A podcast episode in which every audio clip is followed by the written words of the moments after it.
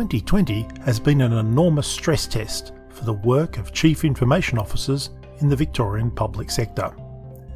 Typically, they're positions that involve trying to develop a strategic approach to government investment in technology and IT systems. But the real test of any strategy is how well it lets you respond and adapt to the unexpected. Hello, I'm Nick Bastow, and today on Public Sector Perspectives, we talk to Elizabeth Wilson, who's the CIO of the Victorian Department of Education and Training. Her challenge in 2020 has been an enormous one. Just like many other public sector organisations, the Education and Training's department's 2,300 staff had to rapidly switch into remote working. But Elizabeth Wilson and her team were also responsible for making sure that the technology and systems were in place to allow the entire state education system to make the switch to remote working for teachers and remote learning for students. It was a daunting challenge because the state education system in Victoria is huge. There are roughly 46,000 teachers and 630,000 students at 1,500 government schools around Victoria, and all of them were expected to go online. So, when the COVID crisis hit in March and schools were shut down and students and teachers were suddenly learning via WebEx, the first thing Elizabeth Wilson and her team had to work out was does everyone have a computer? One of the things that we've done on an annual basis for, for um, a few years is a census of computers in schools, um, just to see um, make sure that we have a one to one allocation basically in schools of computers. And um, we'd sort of completed that census in, in February, but didn't have all of the all of the data available to us. But past census showed us that there was pretty well a one to one computer to student um, uh, availability in schools. And um, what we didn't know though is what sort of computers they were. So were they mobile devices or were they, you know, sort of a, a desktop computer? Um, so the first thing that we had to really understand, our, our schools are quite autonomous in the way they manage um, devices, etc. And every school has a different model. Um, some of them have a BYOD environment, some of them um, provide computers, some of them have computer labs, you know, all quite different. So the first thing that we really had to address was understanding what schools actually had to provide to students. And the minister made the announcement that every student would have access to a device to, to learn from home. So understanding what that gap was between what students actually had and what we might need to provide. As you mentioned, um, public administration, public education is an enormous undertaking in Victoria. There are roughly 1,500 government schools. There are 46,000 teachers, 630,000 630, students at those schools. Before COVID, how much of your work focus went into the IT systems at those at the school level, that the the, the level that with the students, the parents, and the, the teachers interact with? Um, a fair bit. So um, a great um, the majority of our budget goes on on providing um, technology um, support for schools. Um, we manage the network um, that provides internet access to all of our schools. Um, we manage the uh, student administration system on behalf of the schools. And fortuitously, we had rolled out Cisco WebEx over the preceding 18 months to all of our government schools. So every government school had that um, virtual classroom capability within the school.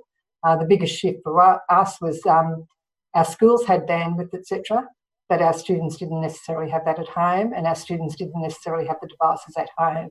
So it was the shift between moving from a school environment to a home environment. Mm. The department itself is a large and complex place. There's 2,300 staff who uh, provide a whole range of very crucial systems and services, and there are lots of presumably IT, complex IT systems and information flow processes behind those services. Uh, I suppose COVID generally has been an enormous stress test of public sector IT systems um, and services. Um, what have you learnt about the digital fitness of those existing services when they were put under that stress? Um, I, I, think we realise we're very fortunate. um, our systems held up extremely well. So um, we had um, just from a device perspective, we'd actually standardised on laptop computers um, for all our staff.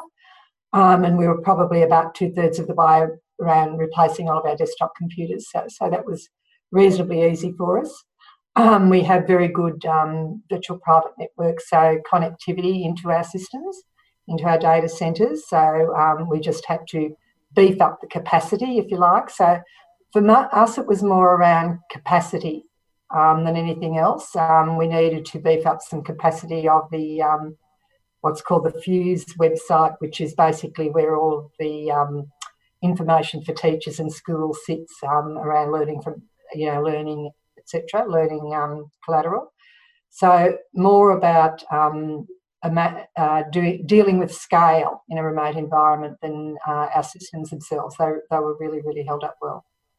And I suppose the other challenge too with schools is they're extraordinarily distributed right around the strait. I mean, there's lots of there's lots and lots of schools in Melbourne, but the regional areas, the kind of infrastructure availability out there must be different. I would imagine. Yeah, um, and you know one of the things that's more difficult in the regional and rural areas is actually getting the support to schools because there's not always the um, capability in, in small areas of, of, you know sort of technology um, technology support. Um, we, we sort of adjusted our what's called the Technical Support for Schools program. Um, we adjusted that to um, normally a school gets support based on the number of students they have. They get a baseline of so, so much per week, so many hours per week, and then it's, then it's um, calculated on the number of students they have. Um, we basically took away that and just said we, will just pool all of the technical resources and we will um, we will just allow them to schools to actually get whatever services they need. Um, the other thing that we've done is um, we've through Working for Victoria initiative, um, we've actually recruited additional resources, and the majority of them in rural areas, um, so that we have more support in those rural and regional areas than what they normally get. Mm. What about in the transition to remote working for department staff? Because that's a that's a big undertaking in itself too. To suddenly have a whole to suddenly have to switch your whole whole staff into a sort of into remote working environments. How well did that did your systems stand up to that sort of stress? Extremely well. So um, we basically moved all of our staff into a remote uh, working environment within two weeks. So um, as I said, we, we had we had all of the technology available. Um, remembering we have regional offices, so there's always been a need to access our, our systems um, remotely. Um, so we had all of the technology in place. It was just a matter of scaling some of it up, um, and um, we, you know, with support from some of our suppliers, um, increasing increasing the sort of the size of the pipes and things like that. we we did have we had to uh, provide laptops to some of our staff who were still using desktop computers, but um, we really didn't have any issues. There were some initial, um, I guess, some initial issues with people at home just learning from their home, you know, uh, internet access and all of that sort of stuff from their home with the work computer and all that sort of thing. Some initial teething issues, but um, nothing at all major. So we were very, very fortunate. Let's pull back a bit and think about the long term goal of digital transformation in the public sector. I read a quote where you were talking about the challenges of being a CIO, and you said that what you'd learnt was that the technology is actually the easy bit, it's the people and culture is the hard part.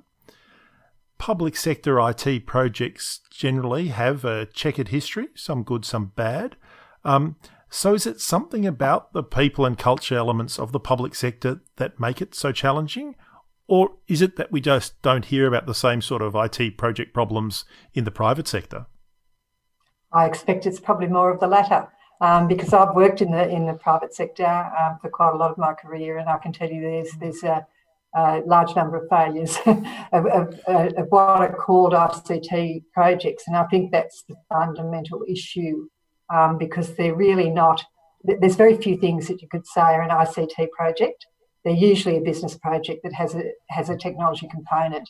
Um, and and I, I, would stand by, and I think the research shows very clearly that a lot of the um, a lot of the issues with projects are around the, the cultural change. Um, you're basically changing the way people do things, so um, that's challenging for some. And if you don't provide the appropriate support, and the attention to that part of, of uh, delivering a technology system, new technology system, um, it's always going to be problematic. You are, as you said, someone with uh, you've got a very long experience of seeing IT, uh, seeing projects, those sort of change projects that um, across a whole range of industries. You've worked at universities, local governments, statutory authorities like Vic VicRoads, big range of um, private sector businesses. Um, do you think that the experience of COVID 19 will actually accelerate, ultimately accelerate the long term digital transformation process in the public sector? Uh, definitely. I th- think for a couple of reasons. I think one is that um, a lot of people have learned how to use um, digital, you know, capabilities um, that they may not have been exposed to before. Um, I also think that, um, and, and, what certainly what we've seen happen is um, we've had to um, be very, very agile in, in response. So we've had to um, do some things very, very quickly, like establish the Working for Victoria site, you know, just things like that. And, and currently the one for the registration of people interested in the tutoring in schools. So I think that's exposed across our department, certainly more people outside of IT uh, around doing things in a, an agile way. Um, and I think typically, uh, typically government and, and some other, you know, sort of large organisations outside of government have always taken the waterfall approach where you do this huge big project, you know, that, that goes for so so long, you know, and, and costs millions and millions of dollars. And, and that's an extremely high risk way of doing anything um, when you think about it. So I think with um, the advent of cloud platforms, etc., our ability now to um, work in a continuous improvement cycle, i.e., just developing new capability all the time, um, without this huge big bang approach, um, using agile methodologies is something that um, will, first of all, de risk um, projects, but also um, get people to understand how you can do things differently. and I think it, it also, that, that approach also brings much closer the technology capability and the business capability so that you're jointly doing these things. Um, and, and, and, I think you know the, the user experience then then um, becomes a very very important factor in it. If you're co-designing, working together in designing something that's really fit for purpose, that um, people have been involved with it right from the word go, so they don't feel like they're having things imposed on them. So I think there's many reasons why it will fast track. Um, and I think a lot of us already have a lot of the a lot of the technology capability that's required. It's a matter of addressing our processes and and um, and, and, how things work. Mm. How do we lock in that digital di- dividend though, so we don't go back to the old ways? Because there's there's a clearly a powerful yearning for a return to the old ways of you know our social interactions, um, at face to face working and those sorts of things. Um, there must be a risk then that we'll sort of once we lose, I suppose, the authorizing environment of a, of a crisis where things have to be done quickly, that the temptation will be there to sort of move back to older systems. Yeah, I, I, I think there's a real intent in uh, across Victorian Public Service not to let that happen, um, to actually take take what was good, what, what, the good that came out of this, the things that we learned that were good, and blend them with the things that um, you know that that we need to do. Um, from a, um, a compliance and a, you know and, and sort of following the right processes and policies etc so i think um, you know taking the best out of it there is a real intent i certainly know that our secretary has even spoken we had an all staff forum this week and she spoke about that about um, how we must you know that she's quite passionate about um, going paperless you know and, and, and really sort of um, this is an opportunity a real opportunity for us to do this um, we've, we've picked up some habits and we're doing things in a different way now. And what can we take from that that's good and continues? So I think the will is definitely there and the leadership is there to do it. One of Australia's successes, it seems, in responding to COVID 19 has been a relatively a very close relationship between public sector health le- experts and political leadership at the state and Commonwealth level with some exceptions, that's not been so clear in the sort of digital transformation challenge. Um, certainly at the Commonwealth level, it doesn't seem to be a clear political champion for digital transformation in the way that perhaps a former Prime Minister Turnbull was. Do you think it's possible to advance digital tran- the ta- digital transformation agenda within the public sector without having that very explicit political support or political leadership? Yeah, I mean, leadership's always important, isn't it? When you when you really want to um, initiate um, big changes and transformation. Um, I think that you know, I think we do have examples in Victorian government about how, um, and I think ChildLink is a great example. You know, and that, that's come from. And I think it's the way it's articulated, and, and and maybe we should stop talking about digital transformation, um, and just talk talk about how we optimise um, the you know the the people that we serve, how we optimise their experience when they're dealing with the public service.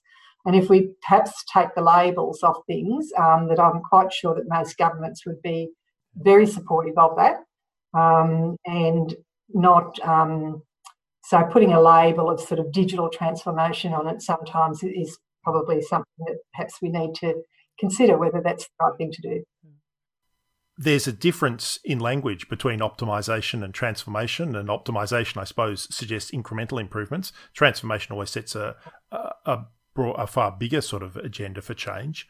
Um, do you think the problem is that, in fact, our our rhetoric is getting in the way of what we really want to do, and that transformation sets up a series of unrealistic expectations, which sometimes dooms us to fail?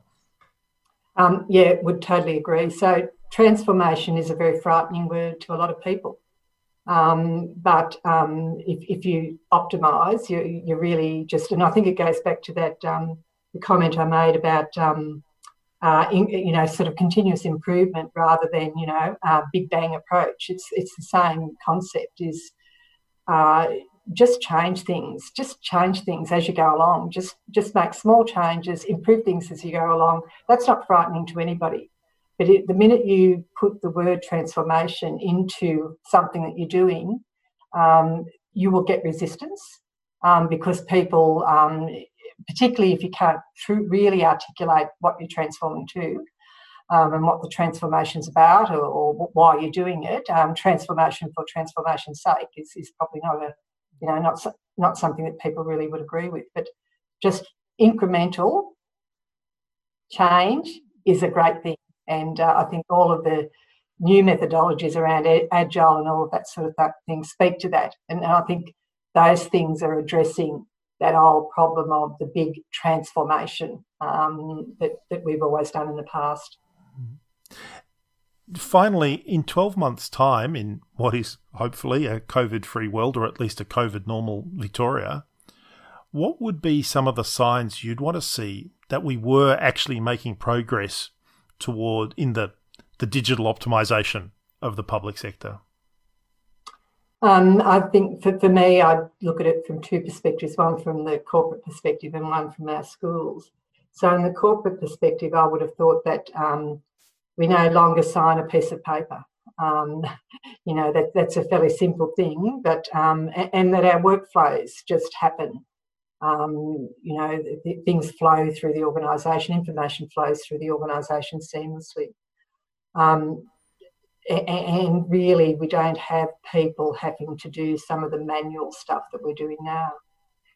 In the school environment, I think it, it's more about having. Um, it'd be great to see all of our teachers with the capability to incorporate the use of digital in their pedagogy.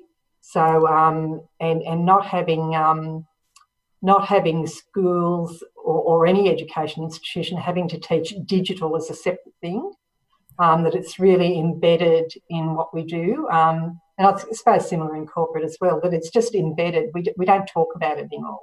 It, it's not a, not a thing that we have to talk about, digital learning or, you know, digitising the organisation or whatever. It's just happened. Um, and I think that speaks back to the rather than the big transformation, let's just um, you know improve slowly. Elizabeth Wilson, thanks so much for being part of Public Sector Perspectives this week. Thank you.